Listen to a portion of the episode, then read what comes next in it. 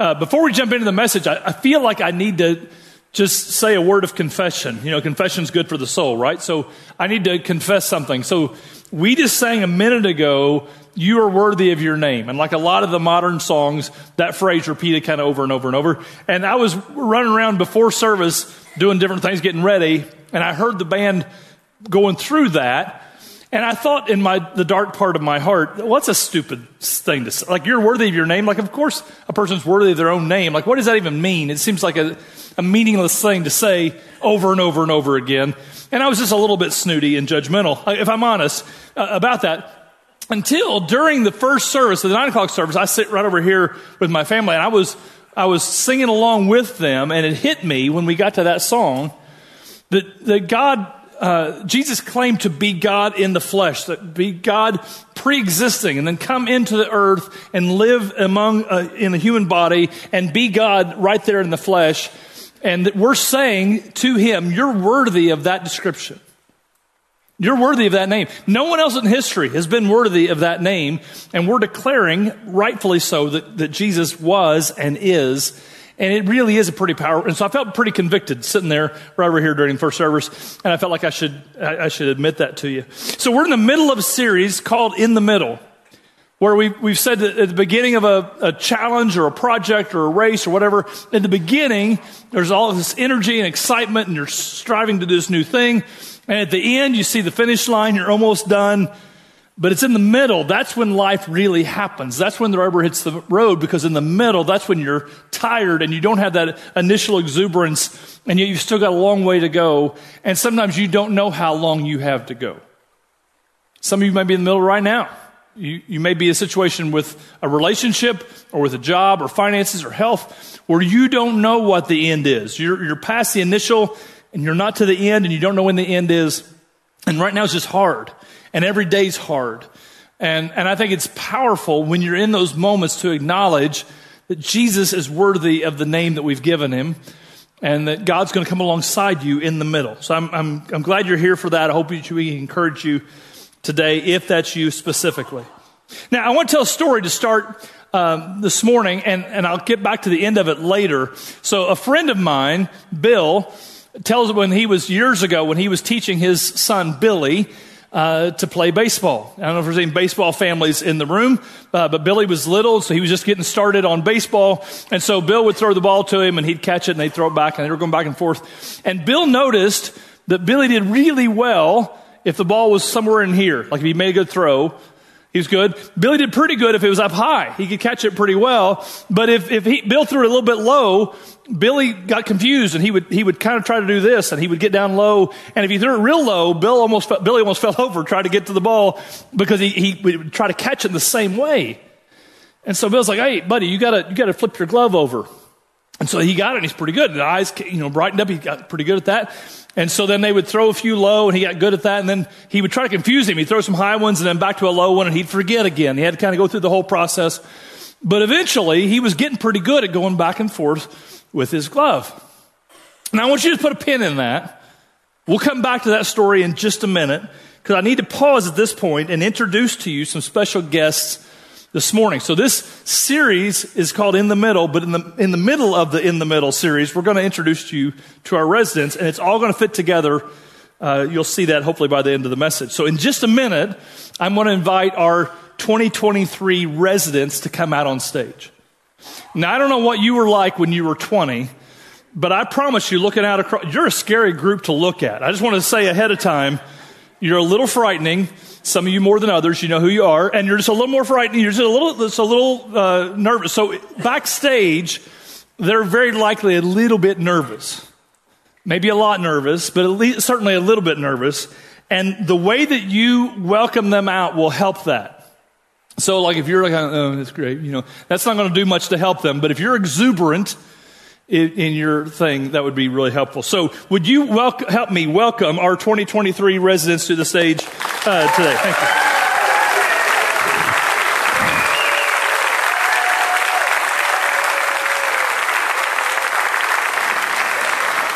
Look how excited they were just to, you know, just to meet you. That's good. So this is our this is our 2023 crowd. Three of the four. You'll notice there's four on the on the screen, but three of the four are here today, and we're just going to introduce them, let them get to know you a little bit. And I've got a question for each of them that'll give you an overall picture of what's happening. So, Abby, we're going to start with you if you want to introduce yourself to the group. First of all, I just don't appreciate the exposing of us being nervous backstage. That just felt a little like we, everybody we except for Abby was nervous. Let me just go ahead no, and no, clarify. No, no, no, I'm just saying, you know. Okay. We could have been calm, cool, collected, and you'd have no idea. Okay. So I'm going to have to come after you now. Is that what you're saying? no, Is this a please challenge? Don't. That's what this is. Okay, Abby, No, please you, don't. you introduce yourself? Um, hi, I'm Abby Morris. I'm originally from Colorado, um, but I live in Texas now. So if you've already met me, uh, oh, yeah, hi, we have a. Texas. Um, and but if I've already told you one or the other, I promise both answers are true. Um, I get confused sometimes, but um, I am going into my junior year at Lipscomb University in Nashville, and I'm studying ministry and psychology. Okay. So one of the big things about residency is being able to invest in them coming along behind us. Ministry works that way as everybody uh, feeds into other people. So have you had anybody who's especially helpful in your life who's, who's mentored you and poured into you? Tell us about that. Yeah, so I actually have two answers to this question. Um, but first, I think it's important to distinguish why I have two answers, and that's because I feel like there's two realms of ministry. The first being like capital M ministry, which is like, to me, like vocational ministry, which is like what the four of us do and what all staff on at a church do, um, um, which is like our calling, our vocation, what we want to do as a career ministry versus lowercase m ministry, which is like our charge as believers and our responsibility as um, followers of Christ to minister to the world um, and to be ministers of reconciliation and just that kind of difference. Um, so, the first influence that I have had in my world of ministry is my capital M influence, which is my youth pastor, Becky. Um, she was the youth pastor at my church in Colorado right before we moved to Texas, and she was the first woman pastor that I had ever um, been a member of a congregation under, um, and she just showed me a lot of what it looked like to be a super strong leader in a in a world that doesn't have a lot of women in it. Um, and when I moved to Texas and COVID happened, I really felt this pull to like go into ministry, and she was the first person I called to talk that through, and she really helped like affirm that within me, and so she really helped push me and help me distinguish what my calling is.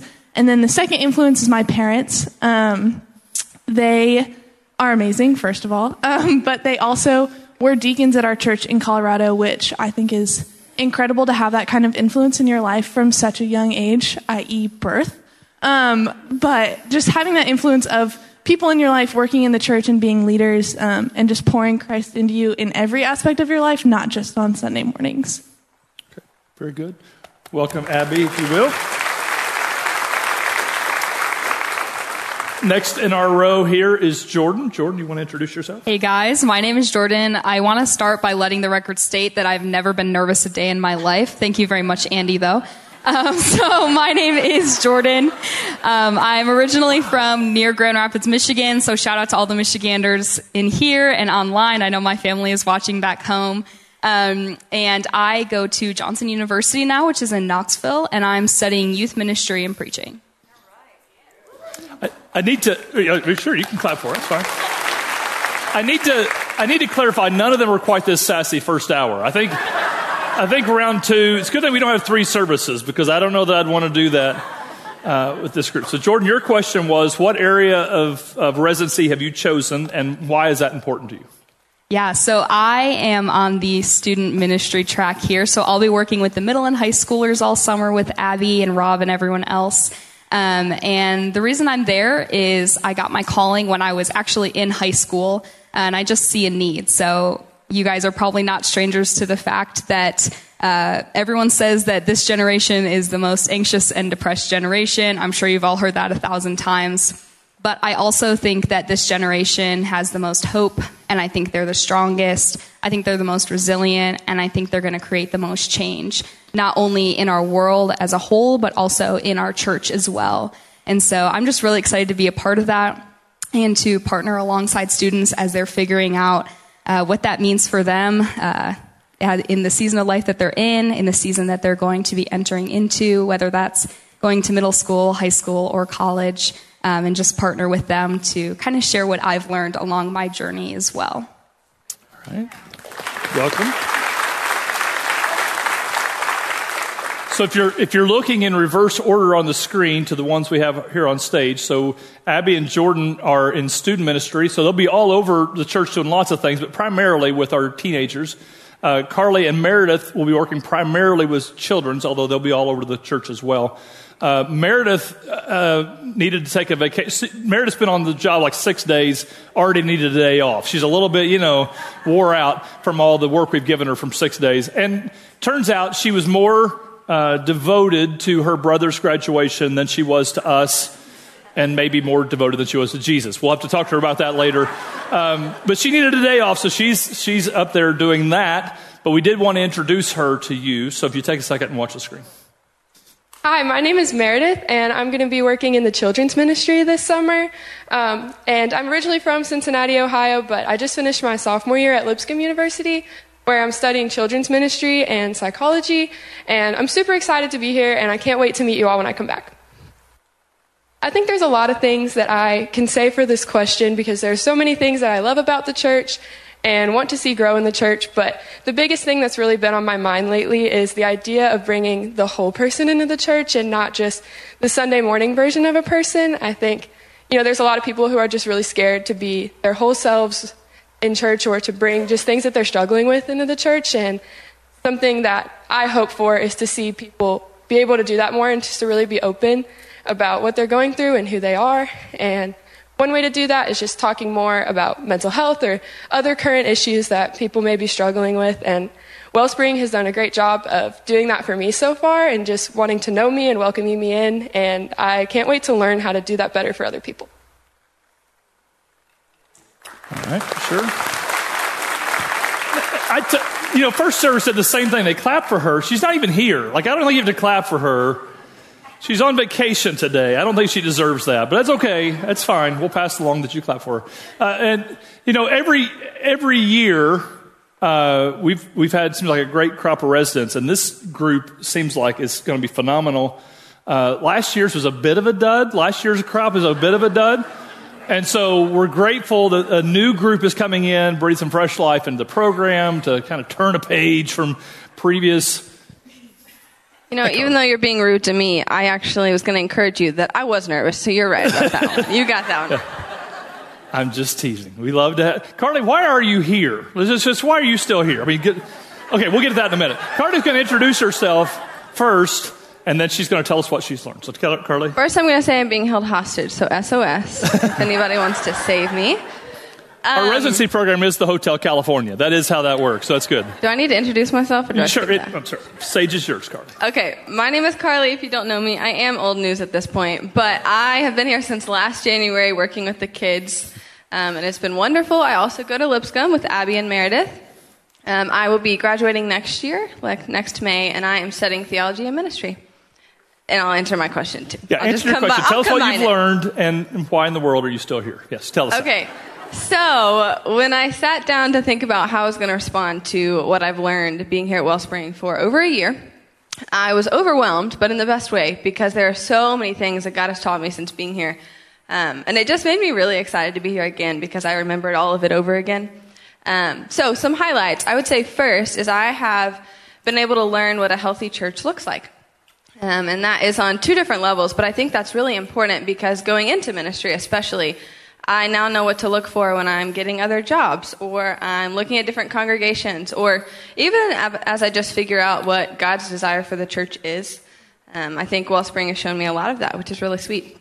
Um, and again, it's on two levels. So from the staff perspective, I have seen that like how, things like how to handle church finances wisely or plan events or prioritize prayer, um, things like that.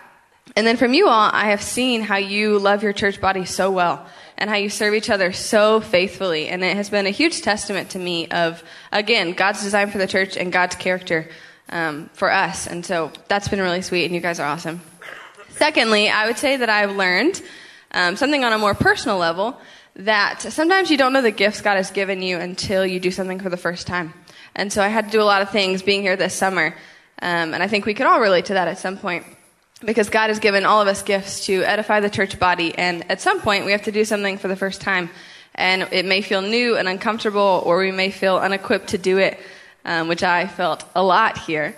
Um, but in those things, like planning events, or having conversations with kids, or teaching different age groups, things like that, um, I was given a lot of freedom to do new things. And every time, or most times, I would stop at the invitation and say, Well, I can't do this. I'm not equipped to do this.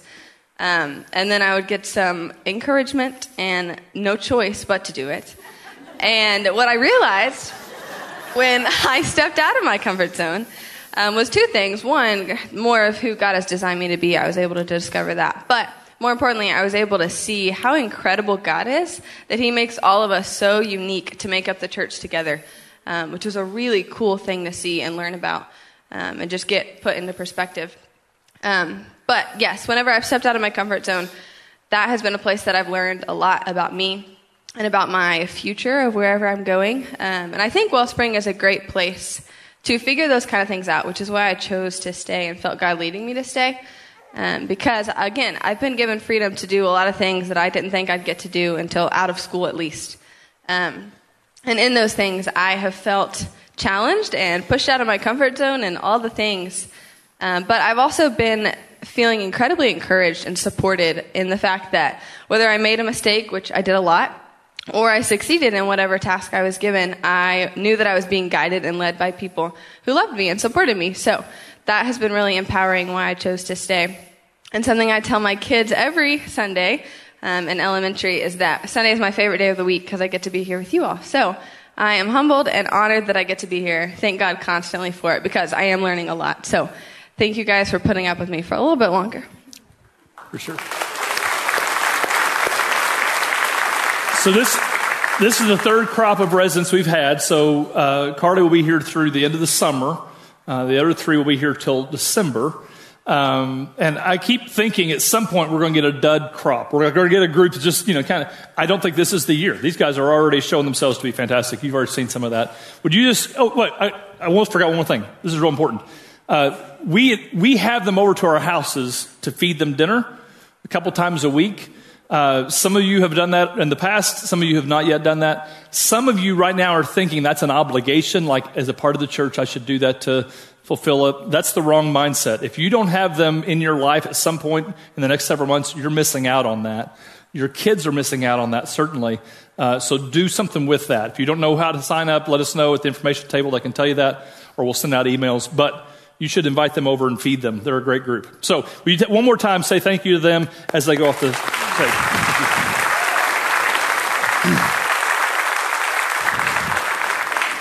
the future of the church is in good hands, for sure. And we're getting a picture of that uh, once again this summer.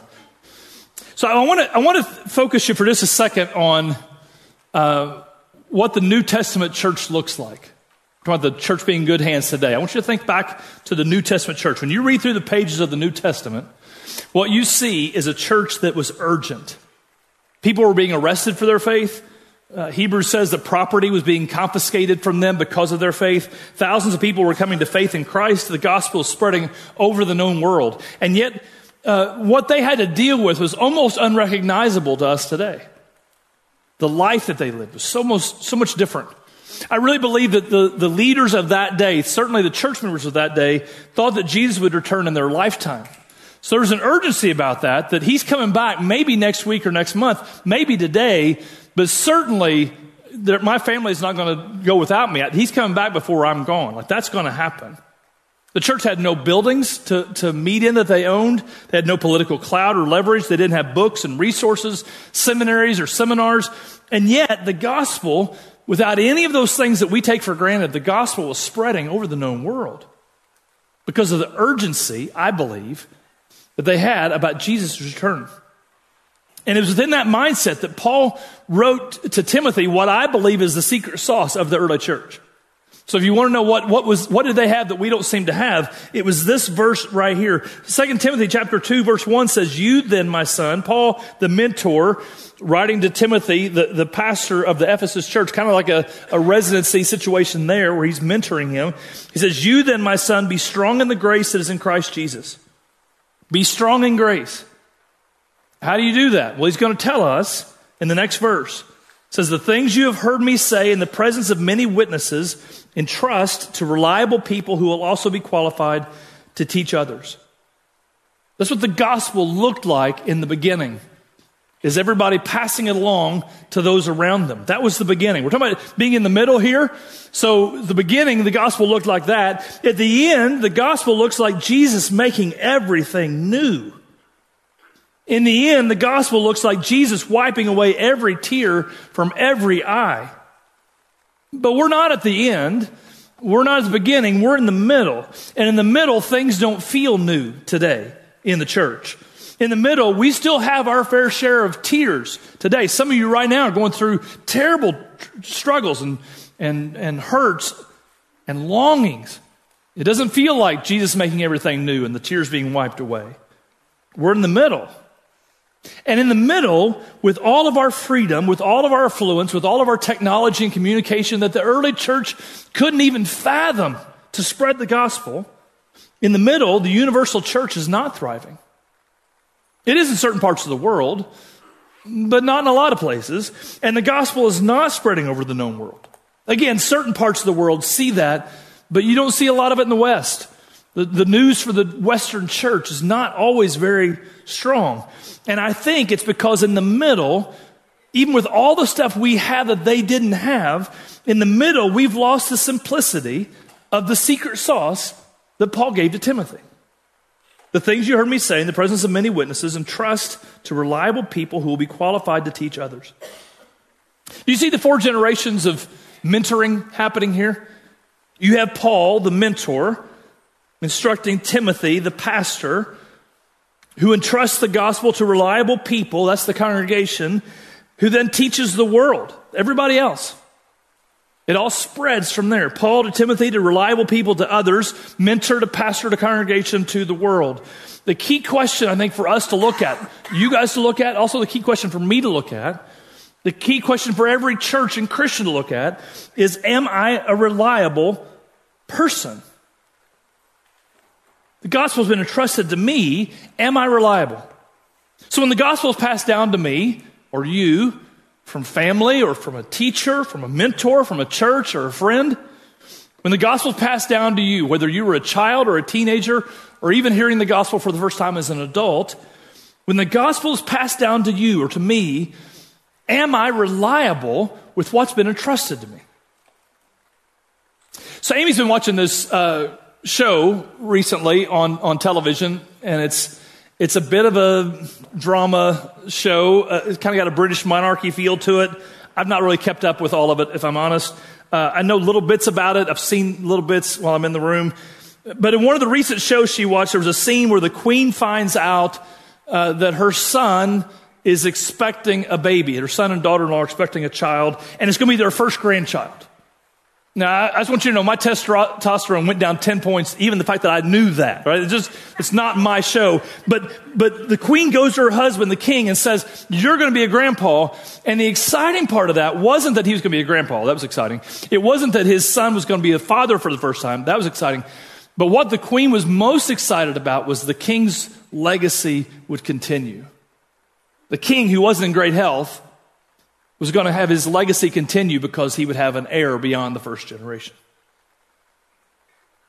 It's a little bit the way that I think the early church saw the gospel. They didn't have buildings. They didn't have any political clout. They had no leverage. They didn't have all of our resources or communication ability or freedom. So if the gospel was entrusted to them, they best be reliable to pass it along to someone else because they had nothing but the gospel. And the gospel was enough. I mean, today, because we have so many things beyond the gospel, today I think sometimes we get distracted as a church and we put our emphasis on all the other things besides that one thing which is so vital. I think the church is designed to be kind of like a hospital. And people come in from the world without the gospel and they need the, the life transforming, eternity altering treatment that only the gospel provides. And they go to the church, the only place it's available to get that. And sometimes they get everything but that. Let's picture this way. Let's say you, went, let's say you had a, some sort of terminal disease. And there was one particular hospital who had the treatment to this one particular disease. And so you had all kinds of symptoms, all kinds of pain, all kinds of fear. And so you go to that hospital, you go to great lengths to get into that hospital, and they're doing the triage with you to find out what's going on. And they're like, hey, before we talk to doctors and treatment and all that stuff, could we, could we get you a facial? Like a facial. I'm here for, I'm in pain. Can you help me out? Okay, well, we'll get to the medicine stuff later, but we want to take you down to our spa, give you a massage, may get your nails done. Like, are you crazy? I'm here to get my treatment. I'm sick. Like, okay, we'll, we'll get to that. But first, let's go by the gift shop because we got all this neat stuff in the gift shop. May get a card uh, for your family or something like that. You would, you would, might even leave the hospital because that's not why you came. All that stuff's great if you're getting the treatment. And I think the early church had the gospel, and that's all they had. They didn't own any buildings. They had no political clout, no leverage, but they had been entrusted with the gospel, and that's all they had, but it was okay because that's all they needed. Today, the church has been diluted with everything else, and we've lost track of that which is essential. So that's the beginning. Let's look at what happens at the end. This is a fascinating passage to me. Revelation 12 says, Then war broke out in heaven. Michael and his angels fought against the dragon, and the dragon and his angels fought back, but he was not strong enough, the dragon, and they lost their place in heaven. This is describing Satan being kicked out of heaven by the armies of God. Says the great dragon was hurled down, that ancient serpent called the devil or Satan, who leads the whole world astray. He was hurled down to the earth and his angels with him. So uh, Satan stood up and said, I, I think I'd like to be God. I think I'd like to worship not to go to God, but to me. And some of the angels said, you know what? We think he's, maybe he is the right guy because he was so charming and beautiful. And so Satan and all of those angels, about a third of the angels, were kicked out of heaven. It says, Then I heard a loud voice in heaven say, Now have come the salvation and the power and the kingdom of our God and the authority of his Messiah. Jesus has come. For the accuser of our brothers and sisters who accuses them before our God day and night has been hurled down. So Satan is described here as an accuser, one who accuses the followers of God, one who accuses us. And I just want to say to you, many of the nasty things in your mind about you are not true. Many of the accusations in your head, the insecurities that you wrestle with and strive to get over in your own in your own mind are not from you. They're not from the Lord. They're not true. And the liar, Satan's also called a liar, is accusing you and filling your head with that hellish garbage. And it's not true. Our accuser, the liar, wants to take you out. And he uses his accusations and lies to do so. So this verse says we are living in a time when salvation has come, we're living under the power of the Almighty God in the kingdom of our God and under the authority of Jesus our Messiah. And it says the church triumphed over Satan by the blood of the Lamb and by the word of their testimony. They did not love their lives so much as to shrink from death. Therefore rejoice, you heavens, and you who dwell in them. But woe to the earth and the sea, because the devil has gone down to you. He is filled with fury because he knows his time is short. So when Jesus won and Satan lost, and Jesus resurrected from the grave, Satan was hurled down and he was filled with fury because he knew his time was short. Now, if Satan was filled with fury 2,000 years ago because his time was short, what kind of mood do you think he's in now? It's not good. He's an accuser and a liar who's filled, according to Scripture, with undescribable fury because his time keeps getting shorter. Now, if that's true, why in the world would we think that the middle would be easy? Why in the middle do we think that the middle would be filled with, with health and prosperity and all the stuff that sometimes churches say? It's not going to be easy. But let me go back one verse because I, I skipped the most important part. Verse 11 says, They triumphed over Satan by the blood of the Lamb and by the word of their testimony. They did not love their lives so much as to shrink from death. So, first of all, there's sacrifice involved. They didn't love their lives so much to shrink back from the gospel. They were willing to face hardship, struggle, even to the point of losing their life for the gospel. But how did they triumph over Satan? First of all, by the blood of the Lamb. What's that talking about? Jesus' death and resurrection. Jesus died on the cross, shed his blood for us, tri- triumphed over death by raising from the dead. He's worthy of the name. We just sang a minute ago. And because of that, they triumphed over Satan. But there's more than that. They triumphed over him by the blood of the Lamb and by the word of their testimony. We are called to be witnesses, not necessarily experts, not prosecutors, certainly not judges, but witnesses. Paul might say reliable witnesses of what we have seen and heard and experienced. And because we've been given so much, Jesus gave us plain language about what that means. Jesus said, everyone who has been given much, much more will be demanded. And from the one who has been entrusted with much, that word entrusted is the same word we read about from Paul, entrust to reliable witnesses. The one who's been entrusted with much, much more will be asked. So the question is, to us, the church, the followers of Jesus in the middle, the question is are we reliable with what we've been entrusted? We're in the middle. We have far more freedoms than the early church could have even dreamed of when they were being arrested for their faith and killed for their faith and having their stuff taken away. We have far more resources than they did at the beginning here in the middle. We have buildings and and uh, technology and ability to travel. It's amazing. We have a far greater way to communicate than they had in the beginning. With things like even like microphones and the internet and FaceTime, that we can talk to anybody on the globe in just a matter of seconds. But in the process, in the process of getting all those extra great tools, in the process, we have missed out and neglected and become less reliable. The average Christian today is less than fully reliable with the gospel that they've been entrusted. I want us to look in the mirror. And as always, that starts with me. I've been entrusted with much. Am I reliable in what I've been entrusted with? Are you reliable with what you've been entrusted with? I said a minute ago that uh, my friend Bill was teaching his son Billy to, to play ball, and he would catch it well here or here, but if it went down low, he had to, he struggled to get his mitt turned over, and so Bill was helping him with that. Well, by the time he got figured out what was going on with his glove, uh, his wife said, "Hey, can you, Bill? Can you come and help me out with dinner for a second? So he said, "Sure." So he goes inside, and he's he's doing some stuff there in, in the house with dinner. And he goes to wash his hands before he goes back out to play baseball. And when he goes to wash his hands, he looks out into the backyard and sees Billy with the neighbor kid. And they were playing baseball in the same place that Bill had been playing with him just a moment earlier. As he's washing his hands, he sees, he sees him throwing the ball, and the neighbor kid, just like Billy before him, was pretty good at catching up here, but when he got down low, the neighbor kid would scrunch down just like Billy had done. And he said his heart kind of beamed as he watched Billy go over and say, Nobody, you got to turn the glove over. And he showed him what he had just been taught just a moment ago. And the kid, just like Billy, was beginning to get it, and they, they were playing this together. And he said, You know, it hit me. Billy can't play much better at all than this other kid can. Like he does, he just starting out. He's just beginning to figure out how to even work the glove.